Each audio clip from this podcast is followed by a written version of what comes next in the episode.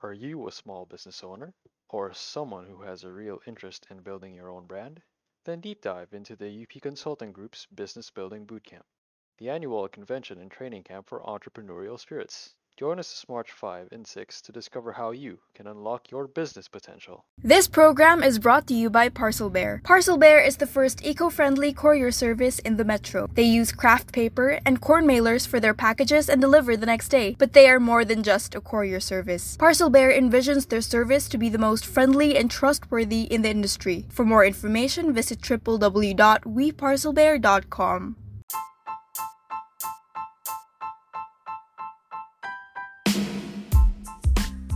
Based on the Young Blood column of the Philippine Daily Inquirer, this is the Young Blood Podcast, stories written by the Filipino youth that inform, empower, and inspire.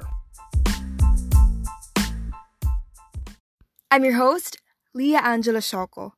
One of the many things that Kevin has done while quarantining in the comfort of his home is connecting to his family's heritage. The medium through which he did this is music, and he tells us more about this in his personal essay, The Missing Vinyl.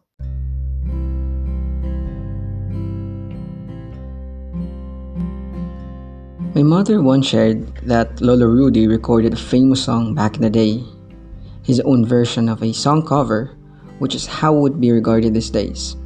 He had a beautiful voice, she told me in Tagalog, as she recounted good old memories with her late father.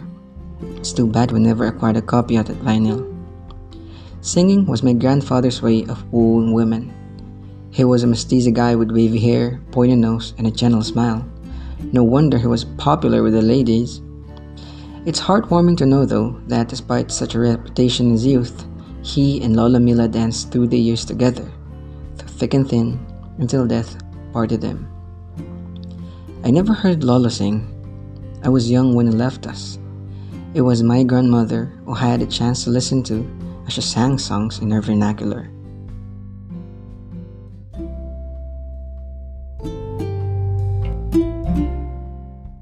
Matod nila ako dili angay na magmanggad sa imong gugma. Although I don't understand the Visayan language, having been born and raised a Lagunense, I've always felt something tender and wonderful inside me while listening to her. I often complimented Lola Mila on her singing, only for her to tell me that it was Lolo Rudy who could sing really well. My siblings and I enjoy singing too, although we are far from being as talented as our grandfather probably was. We sing a lot. We go from Beatles to Bamboo, from Tiffany to M I M P, from Michael Learns to Rock to Ben and Ben. And not only do our favorite genres of music vary, but also our concert arenas and schedule. In the bathroom early in the morning, in the living room in the afternoon, or in our bedroom in the middle of the night. Show us a karaoke and we'll be itching to grab hold of the microphone. I'd always wondered where this fondness for music came from. At first I thought it was just a Filipino in us, but now I know it's more than that. When I asked Mother the title of the song that Lola recorded, she said it was called A Certain Smile. She wasn't sure of the singer, so I had to look it up online and listen with her to make sure. I played the first video that showed up, which was from an artist named Johnny Mathis. That's it, my mother said.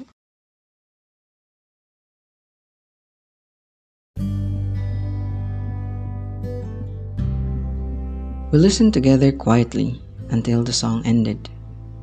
Mother said the singer's voice sounded very much like my grandfather's. I will never be able to hear Lolo Rudy sing, and perhaps it's impossible for us to find a copy of his recording, but it doesn't matter anymore. We now have this song and his memory of recording it. Most of all, we have the special appreciation for music, same love for music he and Lola had, available in us whenever we need it.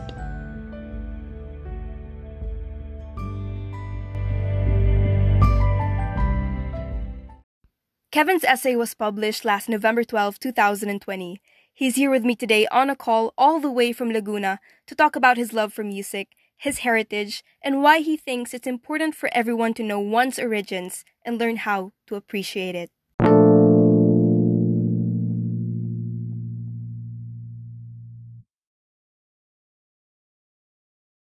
First off, welcome to the Young Blood podcast, Kevin. How are you? How is your twenty twenty-one so far? Thank you for inviting me here. My twenty twenty-one has been exciting for me because of opportunities and basically a start for all of us. Amazing. I hope it keeps being like this good vibes kind of thing up until the very end. And hopefully, of course, COVID ends pretty soon. Yes, so thanks for sharing. Yes. I want to ask you an icebreaker question. Are you ready for it? Go for it. All right. So if you had an extra hour every day, what would you want to do with it and why? I would probably spend it with my family and friends, talking with them. I know it sounds cliche, but that's actually what I want to do. However shallow the topic of our conversations might be, growing older, I have found a sense of beauty in maintaining communication with important people in my life, especially now with the pandemic. It's not only just about taking your mind off your work or the whole confusing experience of the pandemic, but the sense of communication or maintaining communication with your family members and your friends is important these days to really check on them and how they are. So I would probably spend my extra hour of every day talking with them. For sure. And that's like a great way to kind of end the day with like a dinner or just a quick meal, talking to them maybe. What a simple but a great answer. So thank you for sharing. Yes. Okay, so I guess now's the time to dive right into your essay. I want to know first why you wrote it and why you sent it to the Philippine Daily Inquirer. So basically, what is your Youngblood story? As for the inspiration for the article, this is in connection with my answer earlier of spending time and talking with people that are important to me. Specifically for this one, it's with my mother. During one of our conversations, she shared with me about this information that my grandfather recorded a song back in the day. And I never took any family member of ours to be musically inclined to such an extent of actually doing something about it. And since I had already written something about my grandmother before, I wrote an essay about my maternal grandmother. I made it somewhat a goal to also write about my grandfather. And that information my mother shared provided a springboard to know more about him. And as for the writing itself, I wrote it during the pandemic. And like many of us, I was feeling down then, what with the uncertainties in terms of our work, school, and pretty much everything. Uh, however, while writing it, I found a certain sense of optimism. I don't know, but to be honest, I was smiling while writing it. I don't know why, but the experience of knowing my grandfather more, finding that sense of commonality in terms of finding joy in music in our own ways, of course, mm-hmm. provided um, a ray of light. And although I had second thoughts of sharing it at a time when most of what was being published in Youngblood or in major publications in general was all about experiencing the pandemic, I thought that maybe it would provide a sense of relief, mm-hmm. a sense of break from the consumption or exhaustion we were experiencing with the pandemic. Yeah. So I opted to submit it to maybe provide a sense of inspiration to others as well. So it was basically like a gift. You know, for me, definitely it was a breath of fresh air. So thanks for that. And it's extremely personal, right? It goes back not just to yourself, but also to your family's roots, which is something that I find very interesting because not a lot of people always find interest in that. I feel like, especially for our generation, we think that it's uncool or a little irrelevant. But for you, you actually have that interest. So what was your reaction when you found out that your personal essay got published?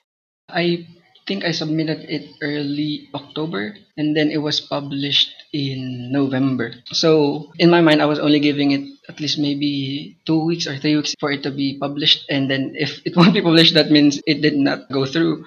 So when I found out about it, I think someone informed me. I was happy. I was really happy because it somehow validated that purpose that I wanted for it to be some sort of break from the experiences of being in a pandemic. And I'm not invalidating the expression of others. I think it's important. However, I thought just maybe a little space for a new flavor would provide inspiration or will give a little bit of a different angle on how we can see life in general. And it was exciting for me. Yeah, for sure. And what about your mom or probably your siblings? I mean, it's one thing for you to see your name on the byline and your story published. What about them? Because there's this thing about people you write about. Sometimes they feel like you didn't project them in the way that they want to be seen, or they feel like you didn't talk more about them as they wished that you would. So what was it like for them? Did they give comments or suggestions? Basically, any reaction from them? with my mother, or actually with the entire family, but specifically with my mother, she's no longer surprised when I write something about us, about our family, our everyday lives. Since I think twenty eighteen or twenty nineteen, I used to post long written texts on my Facebook timeline, just share my thoughts and experiences. And every now and then she would read them, and she would identify her name as being part of the story. During the first few times, she was commenting about it, but later on, she got used to it and she just shared with me her thoughts. Specifically for this one, she was just happy that I was able to come up with something about our grandfather. Mm-hmm. I think she's a tapas girl, so it somehow also brought a smile on her face, knowing that it's not just about her or me, but someone we haven't really thought of or talked about for a long while. Yeah, definitely. And you mentioned writing about your experiences on Facebook or sharing them and even going in depth on this personal life level. So I was wondering, how did you become this writer slash sharer that you are today? I started just like the other writers you interviewed before. They started with campus journalism. Specifically for me, I started when I was in college as part of the campus paper. Prior to that, I think from elementary to high school, I was more interested in visual arts. But upon learning more about campus journalism and all the experiences that came with it, I found comfort in writing. My appreciation for writing was furthered by Filipino writers who have been inspiring me up to this point. Even the act of sharing my thoughts on Facebook came from these writers. They are, for example, Sir Joselito del Reyes is a professor in U S T. Sir Eros Atalia, Sir Dani Castellon Selada is also an artist. Sir Wilfredo Pascual, one of the best essayists for me, and Sir Jade Marca Peñanes. Specifically, Sir Joey or Sir Sir Joselito was our judge during the R H E P C, that's a tertiary level competition for campus journalism. And from his talks, I was able to learn more, or actually to be enticed to learn more about Philippine culture and Philippine writing in general. So that's how I started writing, or that's where these writing experiences came from. As for essay writing or creative nonfiction, it is now a genre I am finding comfort in. In a sense, I find a sense of empowerment, a sense of agency when writing essays in such a way that although we have no complete control of what's happening in our lives, especially with the pandemic, I have a say on how to look at it and how to frame those experiences. I think it's a reflection of the social construction thoughts that how our reality is shaped by us. In a way, it gives me an impression that we may not know how things will go, but we have the power on the telling, founded on our sense of truth as to how we experience our reality or our... Yeah, for sure. Wonderfully put. And I want to touch on that because for personal writers, for personal essayists, it's the complete opposite of the Chinese box. Are you aware of that? Specifically, Chinese gift box? Not really. So Chinese gift boxes are these big boxes, and then inside the big boxes are smaller boxes, and inside that smaller box is an even smaller box. So basically, like when you open the box, there's another box, another box, another box, until you reach the smallest box. And in that smallest box, I think there's like a gem or something, or probably like the gift, the gist of it all. But basically, for personal essays, it's like the complete opposite. So you start with yourself. So you start small, from the smallest box, and then you kind of connect that to the larger scheme of things. Exactly. And you don't have to do it explicitly. Yeah, if you kind of input your thoughts or maybe your philosophy, you are in a way doing that. Exactly. I remember you also sharing about when it comes to essay writing, the most personal is the universal, something like that. Mm-hmm. You mentioned that before, and I really like that idea when it comes to writing essays or personal essays in general. I've been keeping that in mind because before I kept on holding back when it comes to writing essays because I'm afraid that I might just talk about all about myself, you know? Yeah, exactly. You may be self-centered and such that people or readers may look at me as if I'm just this pompous person or self-centered person. But I got to realize that, yes, just like you put it very beautifully when you said the most personal is universal, mm-hmm. Not unless we concretize our experience in such a way that any person would like to read our articles, if we would really shape it or show them how we feel, how we experience things, then that is the only time they would be able to also get to what we are trying to say. Yeah, thank you for quoting me. I wish it was my original idea, but honestly, it was from another book, basically. And if you're interested, if the listeners are interested, I think one book that I think is ought to be read by those who want to get into personal essay writing is the nonfiction help book by Anne Lamott. It's called Bird by Bird. Mm-hmm. Yeah, it's, it's a really wonderful book. And I remember what she said, something about starting from the very personal doesn't mean that you're self-centered or you don't care about the world. In a way, you're using yourself to see the world. And in a way, you're showing that, oh, it's for everyone. It's not just for me. And it's interesting that you said when you write about yourself, you're in a way writing about the human nature. And human nature, as we know it, is something that we all have in common. We're all in a way kind of selfish, a little bit dramatic. You know, we're a little bit of O A and at the same time practical. So when you put that on paper and specifically use yourself as that character, as that protagonist, while keeping that empathy detached or at bay, you're basically a creative fiction writer as well. I mean, in just in a different setting. And I think that's really interesting. I don't know if that makes sense. I feel like I'm just spitballing, but basically, I just really wanted to touch on that, that personal essay writing should be just as celebrated as fiction or poetry or music, which you wrote about. In your essay, you wrote about your love for Tiffany, to M Y M P, to Michael Learns, to rock, and to Ben and Ben. So this statement kind of makes me wonder if you consider yourself a musician or maybe just a music enthusiast. So I want to know where you got that passion, I guess, or just interest in music, and how did you develop that? Okay, I really wish I were a singer, but I am not a singer or musician in any way. Although music has been a big part of my life, I like listening to different genres of music, from quote-unquote old music to pop music. And even to this day, I am actually trying to learn more about this K-pop phenomenon. I used to have a negative look when it comes to K-pop, but now I am opening myself more to different kinds of music. And I think that instead of just opposing or having negative thoughts about it, just learn more about it, because if people are listening to this kind of music, then maybe it's really doing something, and that's something that we can reflect on. But going back to your question, again, I'm not a singer or a musician anyway, but in our family, we enjoy music a lot. We sing a lot. It seems like not a day would pass without any of us singing. They say, like, walking around the house, doing the dishes, doing the laundry. And especially when someone plugs in the karaoke at home, I have never experienced having a sole performer in the house. One moment later, someone will come and sing as well, until the whole, all of us would sing one song. And I find beauty in that, and something that I always enjoy experiencing with my family.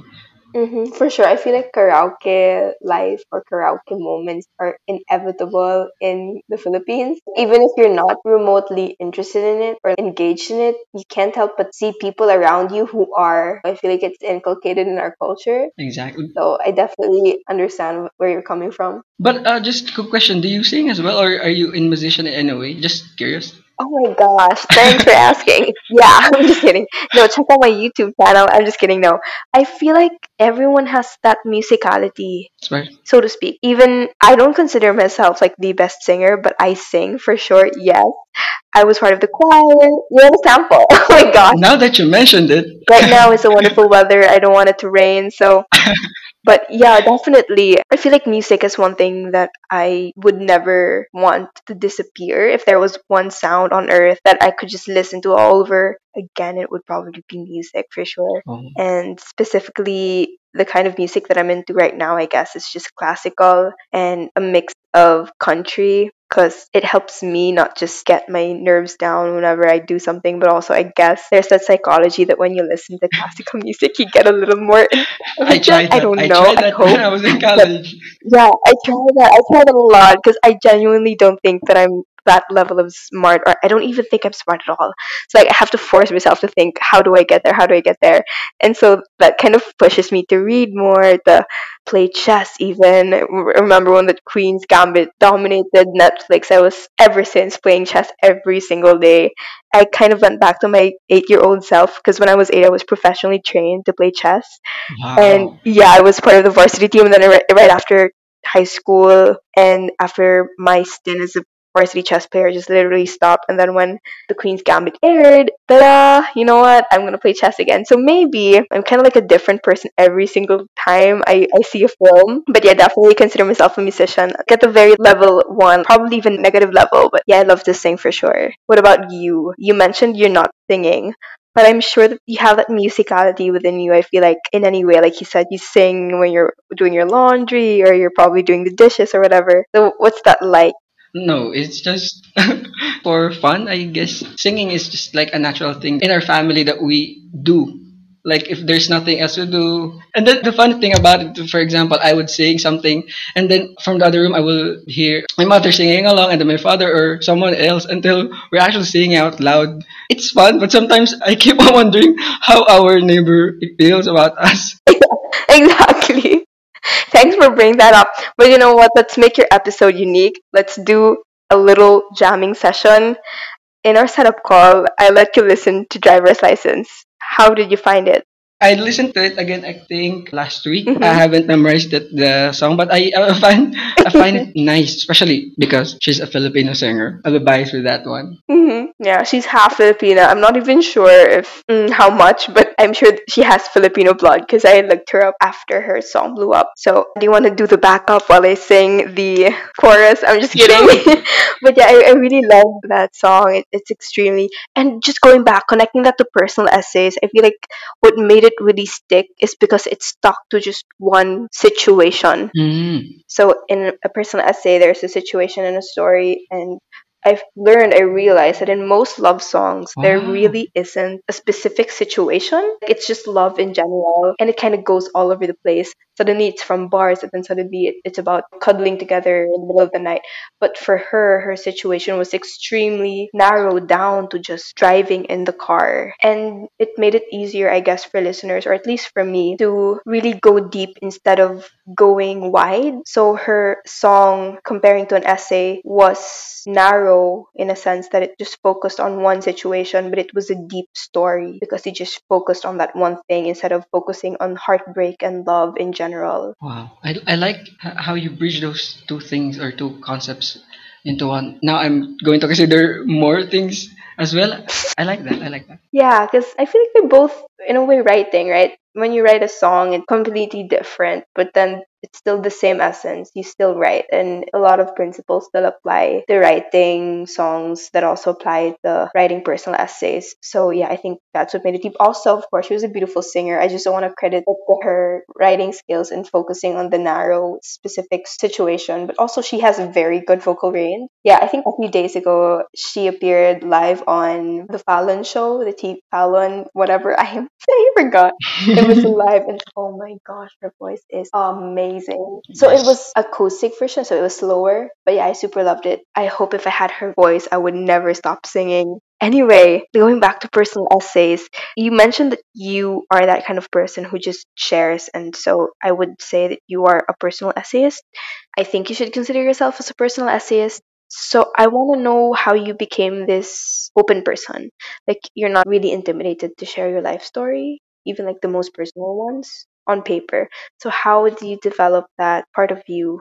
This one is really in connection with the writers I mentioned earlier. They are the ones who set like a frame or an avenue for me, or a concept for me to just share what's on my mind and share to the world. They post their thoughts, may it be everyday lives or politics or whatever, and that somehow inspires me as well to share my thoughts. I was very active doing that a few years ago, especially twenty nineteen. But during twenty twenty, during the pandemic, I kind of held back. That's why I chose from Facebook. I'm now sharing more on Instagram with fewer people. I don't know, but a thought came to me that maybe the world, or the social media world, was experiencing too much of personal things, that somehow I should consider others' feelings. You know, because what I share on Facebook were very personal ones. Mm-hmm. And I thought maybe it's my turn to listen. Instead of just voicing out my thoughts, I would be listening more about their thoughts than just crowding the Facebook wall. I don't know if that makes sense. Exactly. Yeah, it does. It does. I mean, sometimes you just gotta take a break and stop. I totally agree. So you said that you were once extremely open, and now you're kind of taking a step back. But going back to the former, what advice do you have for people who want to be more open? I think it's more about your purpose for sharing something. For me, if my purpose is just for my personal gain, or for example, it won't make that much of a difference. At least that's how I see it. I try to, say, reserve it for a different avenue or a different time. But when it's something that's really important to you and you know that it can influence others in a positive way, especially, then share it and be open. I, I'm pretty sure that with hundreds and thousands of your friends, especially on Facebook, you will be able to connect with someone. And that's, I think, is the most important thing, especially during this time, finding a sense of commonality and finding someone out there in the world, despite of our distance now physically, that we still have that someone who can relate to us and we can relate to. For sure. And can you tell us about the work you do now? So what does a typical week in your life as a graduate student at U P look like in the middle of all this COVID chaos? I'm currently working on my thesis and also uh, working in, in an office. But much of my thesis is done online. It's more of consultation with my professors. And I'm lucky that I was done with the coursework, with the subjects. So I think my situation is not as difficult as most students who are having complete load per semester, because mm-hmm. just now I have three units, so that's one for thesis. And the good thing about that is my professors are very encouraging and very considerate, and they keep an open line. So for me, when it comes to schoolwork itself, I can say that it's easier than the mm-hmm. others. Like it's a breeze. Yes, exactly. Uh, but when it comes to work, work is something that's been consuming my day-to-day life. That sometimes after work, even though you want to, you know, do a little bit of your project or your schoolwork, you can't do it because you just want to lie down and such. But generally, I think I can still manage it. And I'm just thankful that somehow people in school and people in at work and even my family are very supportive and understanding with my situation. That's a good thing, especially this time. Mm-hmm. That's good to know. And you brought up about your thesis, and I'm interested, what is it about? Oh, I would like to talk about it uh, because I'm taking up Master of Arts in Communication Arts. It's still within the sphere of communication, but specifically, it's all about folklore, folktale. It's about Maria Makiling and uh, the construction of Los Baños Laguna folks uh, of her, from their personal experiences, from their stories. So it's like creating a portraiture of Maria Makiling from the people themselves who are living beside or uh, within the vicinity of Mount Makiling. So I really find it interesting and I'm enjoying it. Mm-hmm. Yeah, for sure. And I really didn't appreciate that part of our Filipino culture, you know, the myths or the folklores or just the weird practices that our ancestors did up until my time at U P. Because at U P undergrad, for context, I'm studying applied math, but then we have these required courses on Wika and Econ, you know, stuff that are not related to applied math, but then we're required to take them. And what I realized for specifically Wika was that the culture of our ancestors shape us and really make our identity, and so that's what is making them important. Exactly.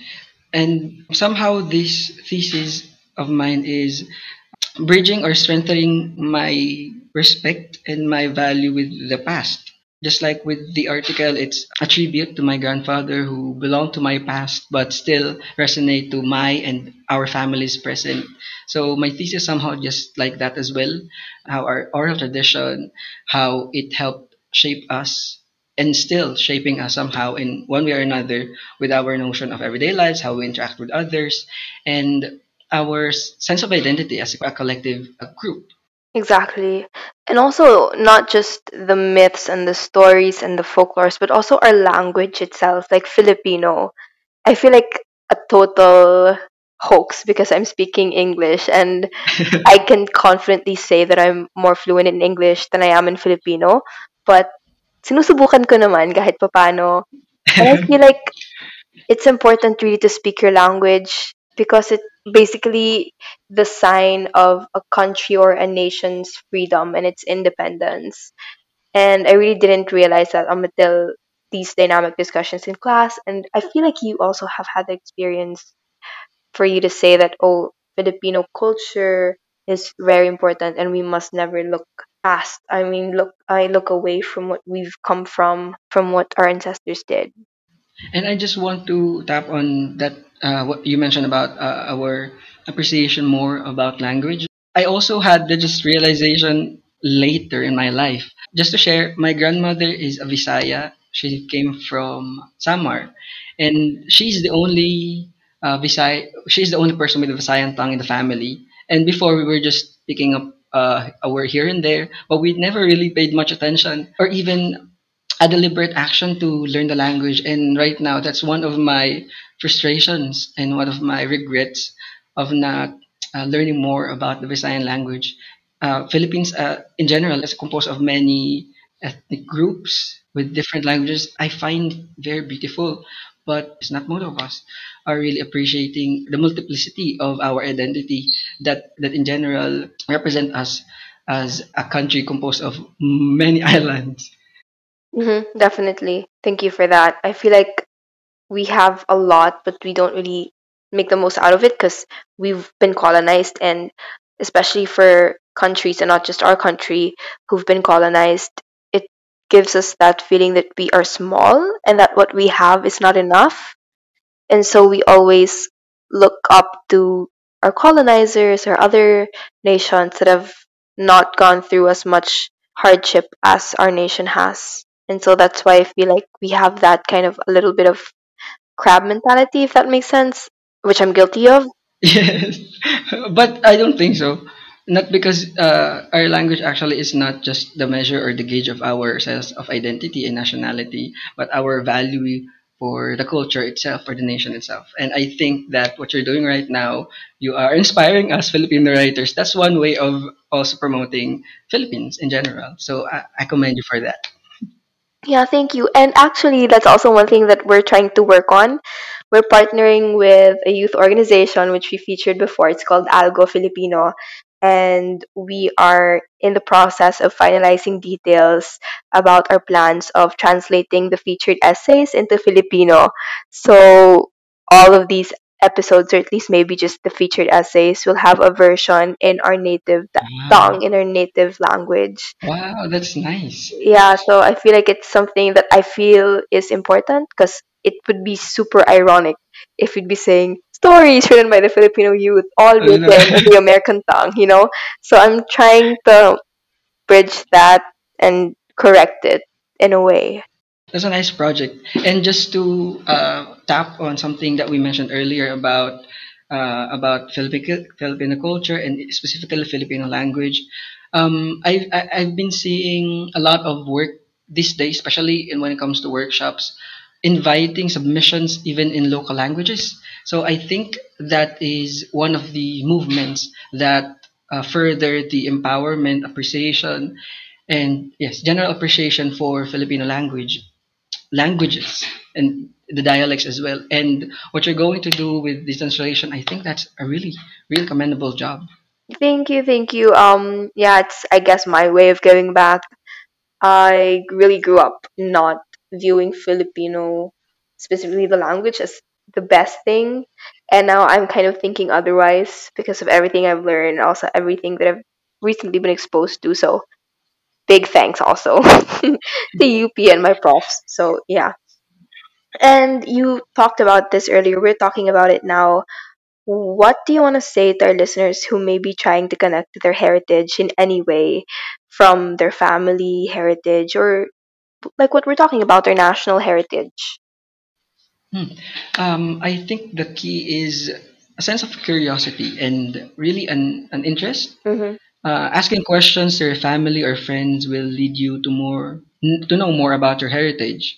Uh, there is always a sense of wisdom, knowledge that we can learn from our past, uh, a sense of identity as a person, as a member of a group. Uh, taking our notion of the past as antiquarian or taking away from it, our present condition is also uh, related to our past to, to an extent. Whatever we find out, however big or simple it may be, is something we can cherish and reflect on. So I think that uh, a sense of interest, a sense of curiosity to know more about, to getting out of your, let's say, your day-to-day life or your comfort zone. If you're just, for example, you're, uh, you've been preoccupied to a particular interest, going out of that box and learning more about other fields, especially with your heritage, with Filipino culture and such, will be a great start mm-hmm. that um, from which uh, different projects, essays, uh, activities, books, or such will uh, will will be produced. Yeah, definitely. And I like the word curiosity instead of obsession, because a lot of people think you have to be obsessed or extremely focused on one thing for you to be considered someone who's good at it or someone who's genuinely into it. You know, I I feel like curiosity is just as important and maybe even better than obsession, because I feel like when you're obsessed, you get too focused and your mindset or your gaze, your peripheral vision gets narrowed. Yes, and also maybe another idea connected with your concept of obsession is that sense of fetishizing. Mm-hmm. I think it's the um, inclination of fetishizing or exploiting a particular cultural item, artifact, or person for the sake of extracting information from it with With, uh, with the hindsight of your personal gain. So I think that's also one of the dangers that we should also take notice of when we write about our culture and heritage. There are also stories or people, although they may share their cultural, especially when it comes to groups or tribal groups or ethnic groups, uh, they may share, but they may opt not to have their stories published. I think I heard uh, something about that when it comes to a particular thesis. They interview this particular group, and this group or these elders share their stories or their myths with this person, but uh, they asked for their stories not to be published for public consumption. So I think a sense of respect is also should be un- should be considered when it comes to writing or exploring more about about uh, Philippines, especially when it comes to different groups. For sure. And speaking of writing, what tips or advice do you have for listeners who want to be published on Young Blood? Oh, uh, simple. Maybe just write and just do it. What held me back before was my idea was that I always told myself that someday I will also be published, but I was not submitting. So the first step is just to write and just do it. Maybe just think of it apart from uh, from yourself or as a writer. To have your byline on a national paper is um, t- for you also, for your voice, for your idea to to bridge or to communicate with others and in a way inspire them as well, not as a person, as a student, or as a writer in general, because that sense of inspiration is something that I, I really I really value when it comes to the outputs that we do, where uh, either it's writing, music, or other fields of arts or other fields of interest. It's really more about inspiring others and empowering them that they can do as well whatever it is that you're doing. Mm-hmm. Beautifully said. What a wonderful conversation about writing and our culture and everything in between. Kevin, thank you so much. And just to end this on a lighter note, you know, just something that I want to segue to. What's something that you find exciting right now? Maybe this is somehow a weird answer, but the sense of uncertainty that we're experiencing right now, heightened by the pandemic, is something that excites me. I, I know it's ironic and no. it's, it's weird. Yeah, I totally get that. I feel like honestly, at first I was extremely pissed, but now that I see it, it just goes to show that we have so many cracks, we have so many opportunities to solve the problem in our own little way. And I just want to plug, I'm working with NOVID right now. And basically what we are is we are an app that is like a covid nineteen radar, and based on Bloomberg, which has the biggest database for covid nineteen vaccinations and cases, it will take seven years, seven years for us to go back to normal. And what we do in our app, NOVID, so I'm working with Doctor Po-Shen Loh, a mathematician and national coach of the U S Math Olympiad team. What we're doing back there is we just really want to reinforce normalcy back into our lives by using this app, with, of course, the use of vaccines, with the use of proper social distancing measures. So we can definitely reopen schools. We can definitely reopen companies with what we're doing. And we're trying to advocate for that so that governments will listen and buy in. So yeah, I just wanted to plug that for a quick bit.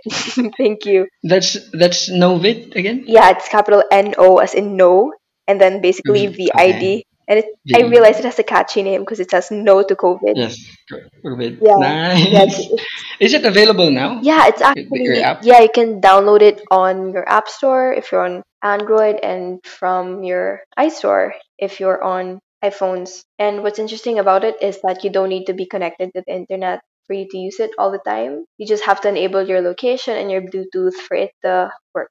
And it doesn't take up a lot of your battery or your storage, and it doesn't even require any personal data. It's completely anonymous, and that's what made me really advocate for it and fight for it up until now. So it, it's been up since March last year. April, it was out.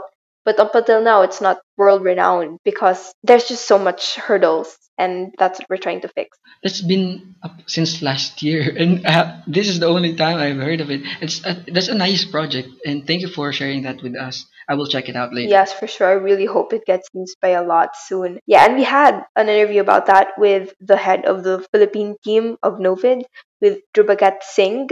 So he's on a gap year, and he's headed to Harvard next year. And so since he has a lot of time, he's working on implementing it. And we've gotten through a lot of milestones. It's been a wonderful ride with him so far. I'm, I'm really grateful. So yeah, if you want more information about that, you could check episode twenty, which is specifically Christmas Wishes, featuring Vicente Villan. And then there's a special segment on NOVID with Dribagat Singh. Thank you, friend. I'll, I'll check this out. Yeah, thank you. Oh, I'm so sorry. I feel so bad for cutting you off. No. You were talking about the uncertainty and how it excites you. And honestly, to me, it's exciting and at the same time scary. So I totally get you. Yes, you mentioned earlier that before it uh, really it was really affecting you, the same as me. But I think right now we got through it, and we not really a sense of dumbness about it, or we're not dumb about it. But it's more of we've come to to rationalize things and organize our thoughts about it, that we've come to accept it, and we, we just deal with it day by day. Exactly. Amazing conversation once again. I learned so much from you and had so much fun, Kevin. Thank you so much. Likewise. Thank you.